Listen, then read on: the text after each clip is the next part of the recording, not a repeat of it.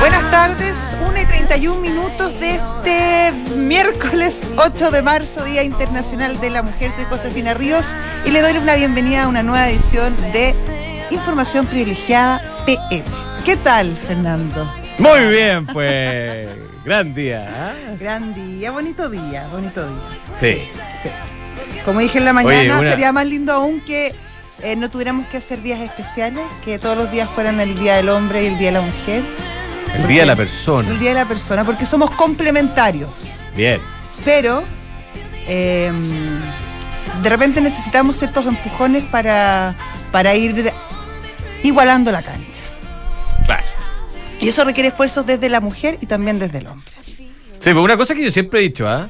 El tema de esa lacuna debería ser universal. Es que es una locura. 10 años. Absurdo. Hace 10 años se está intentando legislar ese tema. Yo estaba trabajando con mi juventud en La Moneda cuando ya se hablaba de este tema. Hace 10 años. Son 10 años. Sí. Hace 10 años comenzó esa discusión y todavía no se aprueba. ¿En qué consiste esto para los que no están informados? Que hoy día hay un requisito que si usted contrata a una mujer, un cierto número de mujeres en una empresa, tiene que tener una sala cuna o darle acceso a las mujeres a una sala cuna. 20. Pero si contrata a un hombre, no. Y la pregunta es, oye, si las personas, los niños, las guaguas, claro, se hacen con un hombre y con una mujer. Claro, por default la sala cuna es... Entonces, eso obviamente, al final, si uno hace el pensamiento desde el punto de vista del mercado laboral, termina siendo un impuesto al trabajo de las mujeres. Por supuesto. Entonces, qué absurdo, y debe ser un costo que como sociedad tengamos de manera uniforme. ¿Ah? Exactamente. Si queremos como sociedad proteger la custodia de las guaguas, de los bebés, de los niños más chicos de este país, eso es una carga que debiésemos llevar todos, no solamente las madres de esas guaguitas. Exactamente. Y en eso hay un montón de... además, yo no creo que nadie se oponga a esta altura, ¿o no? Es que yo, eso es lo que... ¿Quién se opone a eso? Que levante la mano. Cuesta entender por qué ha demorado tanto la tramitación y finalmente cuáles son los obstáculos que ha tenido esta discusión en el Congreso, porque yo creo que falta voluntad política. Es de toda lógica, por eso te digo, es falta de... Así como se le puso urgencia máxima al proyecto tributario y se está votando en 2 días. Que a ese sí yo sí me opongo. Que claro, que mucha gente podría decir, oye, es un tema tan importante como esto requiere mayor discusión. Pues bien, llevamos 10 años discutiendo un tema que es de perogrullo. Eso por un lado. No tiene ninguna lógica, ¿no? Después, por otro lado, también el tema de las brechas salariales. Muchas veces las mujeres ganan menos porque por temas de estructuras sociales son las que tienen que salir del trabajo para ir a cuidar a los niños, para ir a cuidar a los padres, para ir a cuidar a los maridos. Me falta información, fíjate. Te voy a plantear un tema, voy a ser un poco políticamente incorrecto, pero leí un estudio hace poco, un estudio bien hecho, que decía que a igual número a igual posición, igual trayectoria, igual número de años trabajados, digamos, sin pausa intermedia, en el mundo desarrollado las mujeres ganan igual educación. Es que es difícil el de las pausas intermedias. Bueno, es que por eso te digo. Es que hay una discusión que hay que tener. Pero es que a eso voy, porque las pausas intermedias tienen que ver con niños, probablemente. Con niños o con cuidados. O con cuidados, ¿ya? O con cuidados. Entonces, tanto, la pregunta que hay que hacerse como sociedad, ¿queremos más niños? Claro. Yo creo que sí. Entonces debiésemos quizás valorar eso y pagarle, de alguna manera, compensar, para no ponerlo en plata, compensar a las madres por los sacrificios laborales que tengan que hacer. Eso por un lado, y dos, ¿por qué el postnatal para los hombres es a elección? Entonces también es más barato contratar a un hombre que a una mujer, que le tienes que pagar el postnatal y el prenatal obligatoriamente. Bueno, pero uno podría tomar una decisión como familia, ¿no? ¿Ah?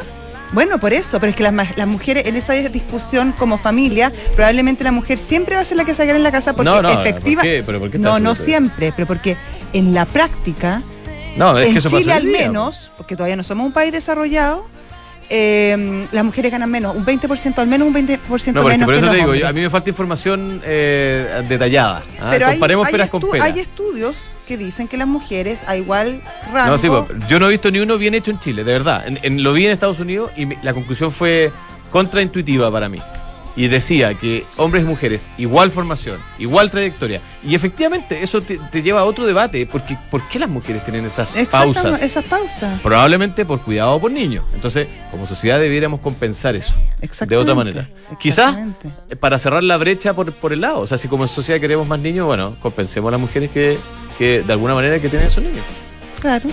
entre otras cosas. Creo que la discusión es más compleja de lo que se plantea. Claro, porque también hay un tema de costos, por ejemplo, médicos. Lo que está pasando, las mujeres pagamos más en ISAPRE, porque obviamente somos las que tenemos las guaguas, pero las guaguitas, hasta donde yo tengo entendido, no se hacen solas. Eso, ese es el punto. Entonces, ¿cómo compensamos eso? Bueno, muchos temas que tienen que ver con la integración de las mujeres al mundo laboral. Y yo creo que te voy a dar otro dato. En Chile tenemos un déficit gigantesco de mujeres que no entran al mundo laboral. Exactamente, 51% de las mujeres trabajan. 51% y contra el 75% aprox de hombres. Entonces hay una brecha ahí. Y nadie está diciendo que las mujeres tienen que hacer lo mismo que los hombres tienen que hacer lo mismo que las mujeres. Cada uno hará para lo cual es mejor, somos complementarios, como decía, creo que ambos agregan valor, pero necesitamos que haya un 25% de mujeres por ahí, al menos que tienen que estar al mundo laboral. Porque además es talento que se está perdiendo. Sí, por eso. Porque dudo que todo el talento esté concentrado en los hombres. No, para nada. Hay hombres muy talentosos. Claro. Los hay, por supuesto. Pero también hay mujeres muy talentosas.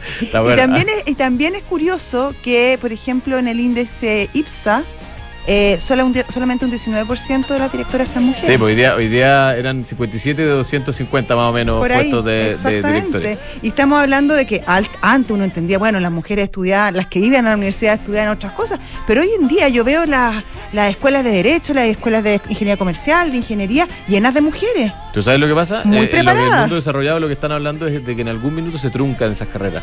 Entonces necesitamos potenciar para que las mujeres que están de forma mayoritaria, ya ni siquiera es la mitad, son mayoría o sea, de las universidades. Están entrando a la universidad, están pasando por la universidad, están formándose bien, que no trunquen sus carreras en el tanto. Pero bueno, ya, oye, ¿te puedo proponer un tema? Sí. Porque usted manda hoy día, pero. No. Lo que pasa es que el tema de la reforma tributaria me parece de la máxima importancia. Sí. Y quiero solamente recordar, porque quizás a alguno ya se nos olvidó lo que está en discusión, porque esta reforma tributaria se lleva mucho tiempo discutiéndose.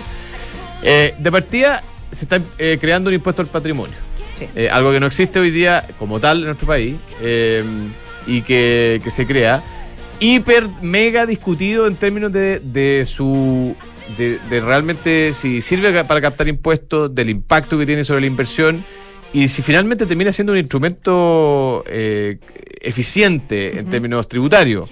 Hay evidencia internacional abundante que indica lo contrario, ¿ya? Los países que lo han hecho o lo han reducido o lo han hecho por razones muy particulares. Todo el mundo menciona el caso de Suiza, pero yo creo que es difícil comparar a Chile con Suiza, ¿no? Sí. En algún sentido. Ya, además de eso, se introducen cambios a los impuestos ya existentes. Por ejemplo, se graban hechos que hoy día no tienen impuestos. Uno de los más quizás polémicos es el tema de los arriendos, sí. Que hasta ahora, si usted tiene una propiedad, fruto del esfuerzo, inversión durante toda su vida y la arrienda, usted no paga impuestos por esa arrienda. Hoy día eso queda grabado con un impuesto. Pero eso tiene una limitación. Hay limitaciones. Hay ciertas limitaciones, claro, no es a todas las viviendas. No, yo entiendo que tiene un máximo por persona que es deducible, y bueno, ahí eso quedará. Costos, eso quedará, claro. Sí. Uno puede tener hasta un inmueble arrendable y el otro no. No sé, ahí tiene algunas condiciones. Sí, además de eso, se cambian ciertas exenciones tributarias que existían, y hay algunos cambios también sobre los temas de depreciación instantánea, de semi-instantánea, que eran rebajas tributarias, exenciones que se habían impuesto durante los últimos años para fomentar la inversión. Sí. Yo, fíjate, Josefina, un comentario en general. Estamos viviendo una época de fragilidad extrema en nuestra actividad económica después de la pandemia y después del estallido de la violencia que sucedió a partir del año 2019. Chile está como recién saliendo del quirófano de la UTI, la UCI, y estamos entrando como en una recuperación, pero frágil. Entonces no tengo muy claro que este sea un buen timing para empezar a aprobar aumentos de impuestos, fíjate. Bueno. Y además de eso te agrego un último, perdona, y me quedo callado. Sí. El año pasado tuvo una sorpresa en términos de recaudación fiscal, que el fisco recaudó mucho más de lo estimado, debido a que apareció una industria nueva y otras anduvieron mejor de lo esperado. Una industria pujante. La industria del litio. ¿Ah? Sí. Entonces, ¿por qué no, en vez de subir impuestos, nos dedicamos a crear nuevas industrias que le aporten una que está ahí a la mano? El litio, por ejemplo. Es cosa explotar lo que está. Las Entonces, el ministro Marcel le dijo, oiga, en vez de tanto alza de impuestos por todos lados, y además de crear impuestos que nos pueden terminar siendo un misil bajo la línea de flotación en términos de la inversión en el futuro, como por ejemplo el impuesto al patrimonio, mejor dediquémonos a crear industrias nuevas. Oye, el hidrógeno verde, que están todos muy interesados. Líquido, hidrógeno verde, toda la energía renovables de las cuales somos pioneros en el mundo. ¿Ah? Oye, bueno, se está discutiendo en este momento la reforma tributaria que tú comentabas. A partir de las 10 de la mañana la discusión, se le pidió a las diputadas oficialistas que asistieran, porque estaban en una primera instancia invitadas a un acto conmemorativo en La Moneda y después había una marcha. Bastante pero la que no fueran a ir, ¿no? Sí, no, pero bueno, de repente no. Bueno, por eso se les pidió especialmente, la llamó la ministra Analia Uriarte para que fuera se mantuvieran ahí y votaran. Todavía no hay mucha claridad, se necesitan 78 votos para aprobarla, en mayoría simple, pero hasta el momento, hasta ayer habían 73. Hay algunos que decían 64. Esa es la idea de legislar, ¿no? La idea de legislar, o votar en general, claro. Votar en general la ley, y después empiezan las indicaciones una a una. Y los más pesimistas decían que habían 64 votos asegurados, los más optimistas 73. Pero igual faltan 5 votos. La bancada de C son 7 votos. Y hasta ayer en la noche, al menos, seguían negociando con el gobierno. Que algunos ministros no lo han hecho muy bien para convencer. No, el de Educación anduvo medio ahí fregándola con la bancada regional, ecologista. El Partido Ecologista, sí. Pero los demócratas cristianos tienen un tema porque el gobierno les asegura que en la discusión en particular va a haber tiempo para discutir y para conversar, etcétera. Pero no están muy confiados los demócratas cristianos porque les habían prometido también una mesa para el tema previsional, mesa que no se ha concretado. Por lo tanto, las confianzas en este momento están medias quebradas entre el gobierno y la democracia cristiana, así que aún no sabemos si van a contar con esos votos, y si no están esos votos, es muy probable que el oficialismo no logre aprobar la idea, la reforma tributaria en general. ¿Cuándo se vota? Yo creo que se vota ahora, hoy, ¿no? Hoy se vota. No, pero no, ¿ahora? Sí, hoy. Están en la discusión, tienen urgencia inmediata, o sea, tienen que votarse hoy. Que ya se haya votado inicialmente. No, estaban en eso que empiezan a hablar y justifican su voto. Ya, vamos. Diego Paulo, operador de renta variable, Banchile, Correos de Bolsa. ¿Qué tal? Buenas tardes. Hola, buenas tardes. Hablando del mismo tema, se rechazó el... Eso lo que te dicen. Sacaba a rechazar. Sí. ¿Ya? Gracias, ¿por cuántos Diego. Votos, Diego, sabe o no? Que no está informando. Sí. Voy a mirar. No, es que lo tengo, me salió como noticia, lo veo como noticia. Sacaba a rechazar, que eso es lo que me estaban informando, que usted no quería comprobarlo. Gracias, Diego, por la comprobación. Sacaba a rechazar el entiendo, en la Cámara de Diputados. Eso es. ¿Cuánto? A ver, no, Diego, esto no es una pregunta para ti, Diego, porque nada que ver, pero alguien que nos diga en el chat cuánto se requiere para volver a insistir con un esto? Año, ¿no? No, yo creo que te necesita una mayoría especial. No, pero cuando se rechazan los proyectos, se necesita un año para volver a presentarlo. Eso es lo que pasó con los retiros, por ejemplo. Por eso no se pudo volver a presentar inmediatamente y hay que esperar a abril. Con 2 tercios, bueno, no sé. Bueno. Oye, Diego, ¿cómo está la cosa en el mercado? Perdona, de tu ámbito de operación. Que era obviamente un tema. A ver, los mercados están bastante tranquilos. De hecho, el IPSA está plano, está cero. No, hay bastante volatilidad.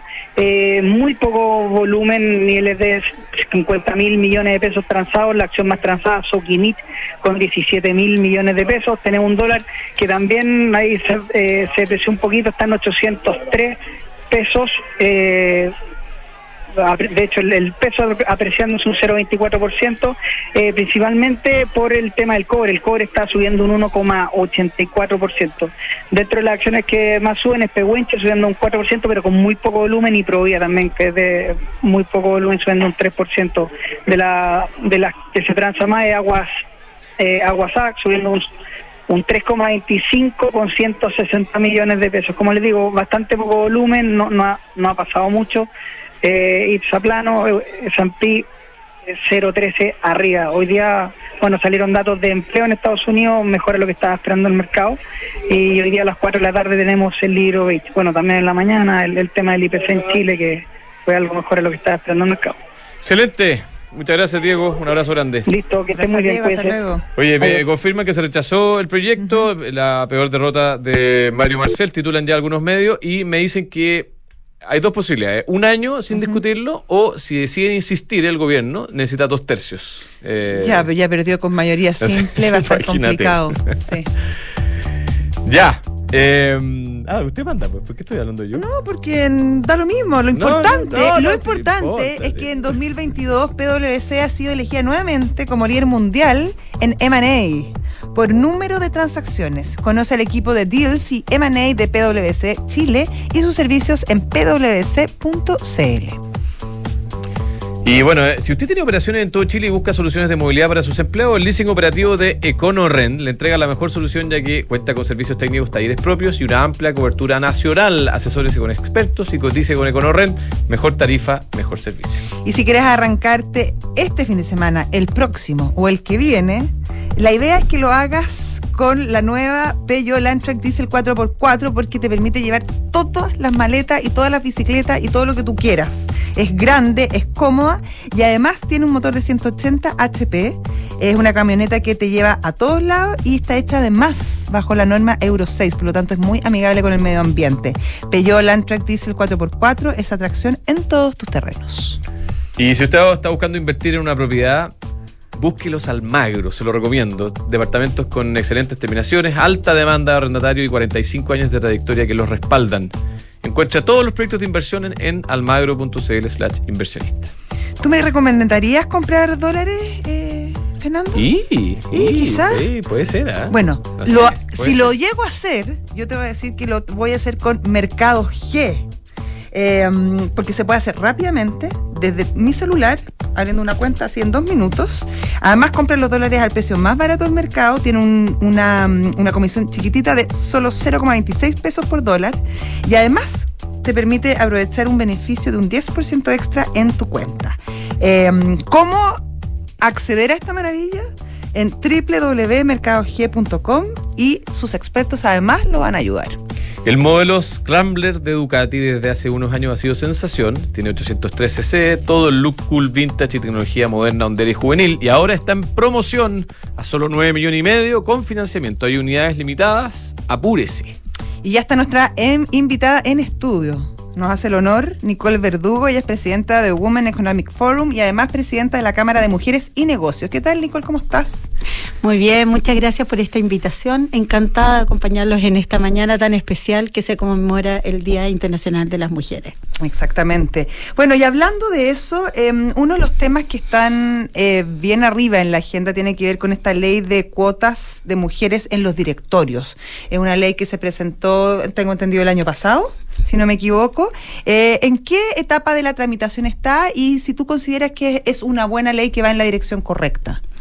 A ver, en primer lugar, está en una etapa recién preliminar, está recién presentada, estamos hace mucho rato en esta conversación, incluso el ministro Grau citó a un grupo de directoras antes de impulsar la ley para ver también un poco cómo se veía el terreno. Yo creo que hoy día estamos convencidos que es la única forma de efectivamente sumar a más mujeres a los puestos, altos puestos y directorios a nivel sobre todo de las empresas que hoy día no están traccionando de como esperábamos a que la incorporación de mujeres en los directorios.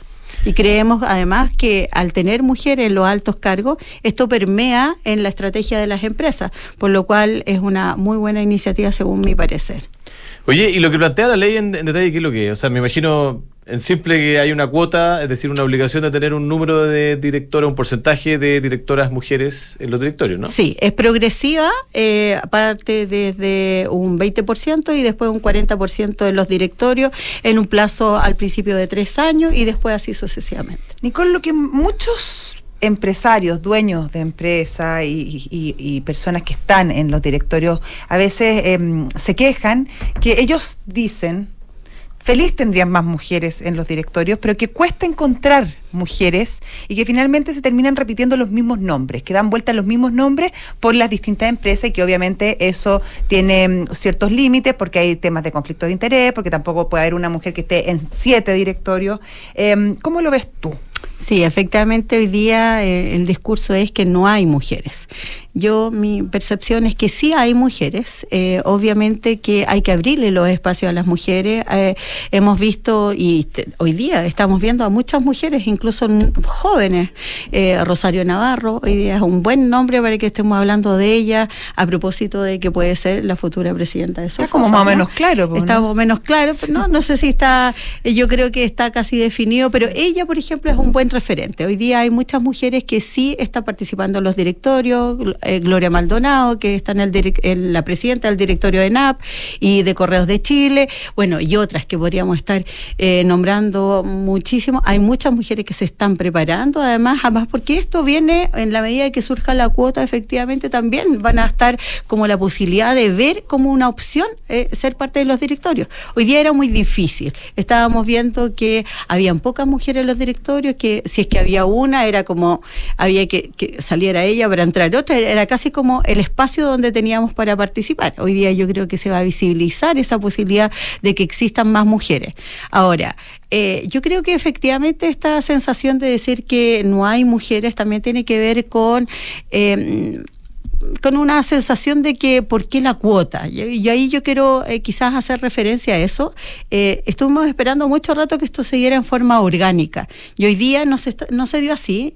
Creemos que la cuota va a impulsar a que efectivamente las mujeres puedan ver la posibilidad de participar, y ahí también es muy interesante esto que hablamos de los techos de cristal, que a veces que hay una limitación para que las mujeres puedan participar por parte del sistema, por parte de las empresas, por parte de la estrategia social, la estructura social, etcétera. Pero por otro lado hay algo que llamamos también que se llama el techo de cemento, y ese techo de cemento se lo ponen las mismas mujeres cuando decimos, oye, no, es que hay muchas dificultades estar ahí, el tema de, sabemos que históricamente hemos llevado las tareas del cuidado y de las responsabilidades familiares, y eso efectivamente a veces nos autolimitamos también de ver esa posibilidad como una opción concreta de poder participar en los directorios. De hecho, muchas de las mujeres que antiguamente asumían los directorios era porque ya tenían la tarea hecha, no tenían niños pequeños, ya estaban como en la última parte de su carrera, ¿no? Exactamente. Oye, ustedes tienen tú participas de Women Economic Forum y además eres presidente de la Cámara de Mujeres y Negocios, y entiendo que hay un evento que se va a realizar ahora en marzo. Cuéntanos un poquito más de qué se trata esto. Sí, primero les voy a contar qué es el Women Economic Forum. Sí. Bueno. El WEF, que se confunde mucho con el World Economic Forum, es una organización filantrópica sin fines de lucro. Esta es más de... Global. Está en más de 150 países, 350.000 mujeres reunidas en el mundo, impulsando la posibilidad de que las mujeres participen en la economía y también entregando posibilidades para que las mujeres puedan participar activamente. Básicamente en la comunidad de negocio. De negocio, claro, exacto. Ya. Desde el mundo del trabajo, los emprendimientos, las mujeres que lideran las empresas. Ese es nuestro foco. Hoy día estamos hablando de efectivamente espacios económicos de mujeres, donde efectivamente la posibilidad de que las mujeres ingresen a las empresas mejora los rendimientos y a través de la estrategia y a través de los resultados finales de las empresas. No solo es necesario porque somos el 52% de la población mundial, sino que además llevamos a mejores resultados. Y en eso, este año tenemos este foro, todos los años, esta es la cuarta versión.